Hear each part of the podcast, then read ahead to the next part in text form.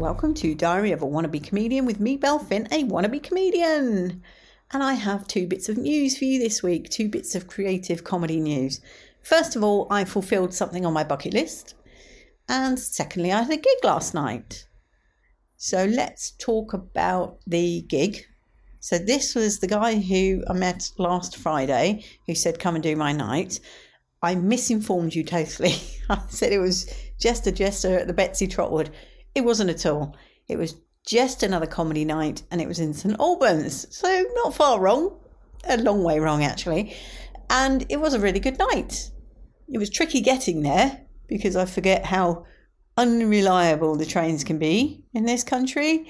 And somebody was, well, they said a person was taken ill at St Pancras so we were just sat waiting, and it's like I didn't even know if I was going to get there, but I did. I arrived just on eight o'clock, so just in the nick of time. And it was a really good night. Such a lovely audience, proper audience. And what I found interesting is they were laughing at the jokes that, should we say, some of the more woke liberal lefty audience that you get in central London in some of these open mics, you know, the very young audience don't appreciate jokes about me too. it's like, well, I think I've earned my right to tell these jokes, to be honest.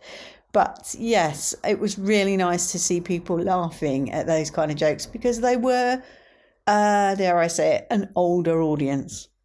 All in all, a great gig, and I would definitely do it again. I hope they invite me back at some time. And I made it on the poster. Mind you, they picked an awful picture of me that they just download. I learned a lesson. They just downloaded this on Facebook. I didn't even remember putting it on Facebook. And it's like, perhaps I need to go through all my photographs and just remove all the dreadful ones, which would be pretty much all of them except those of Jeremy. But anyway, the other thing is that I achieved something on my bucket list, as I said, and that is I held the red card at King Gong on Monday at the comedy store. So the King Gong is where very brave comedians, I think there was 30 odd, get on the stage and try and last five minutes.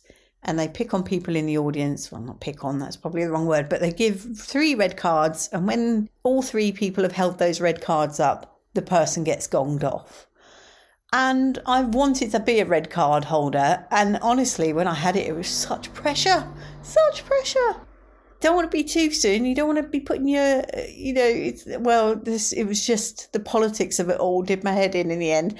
I think I pretty much got it right, apart from one. There was a young girl from somewhere like, I don't know where she was from, I don't know, Ukraine, somewhere like that. And it wasn't Ukraine, but she was actually really, really good. And two people put cards up on her quite quickly, and I held mine down but then I could start hearing the masses behind me was going, God, God. And it's like, but I think she's quite good.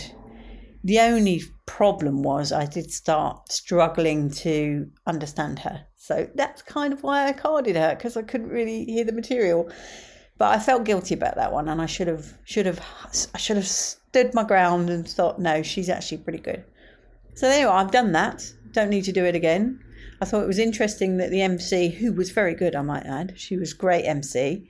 Apart from she came over to me and said, "Now you look terrified in case I pick on you." I felt like saying, "I'm really not terrified. That's kind of why I'm sat in the front row, and it's why I do stand-up comedy. I don't need to be scared of MCs." But I didn't. I just went along with it. Oh yes, I'm very scared. But anyway, it was good fun. Great night. Went with Comedy Dan. He had one of his friends there, and Happy Larry, another friend of mine. Much love and gratitude.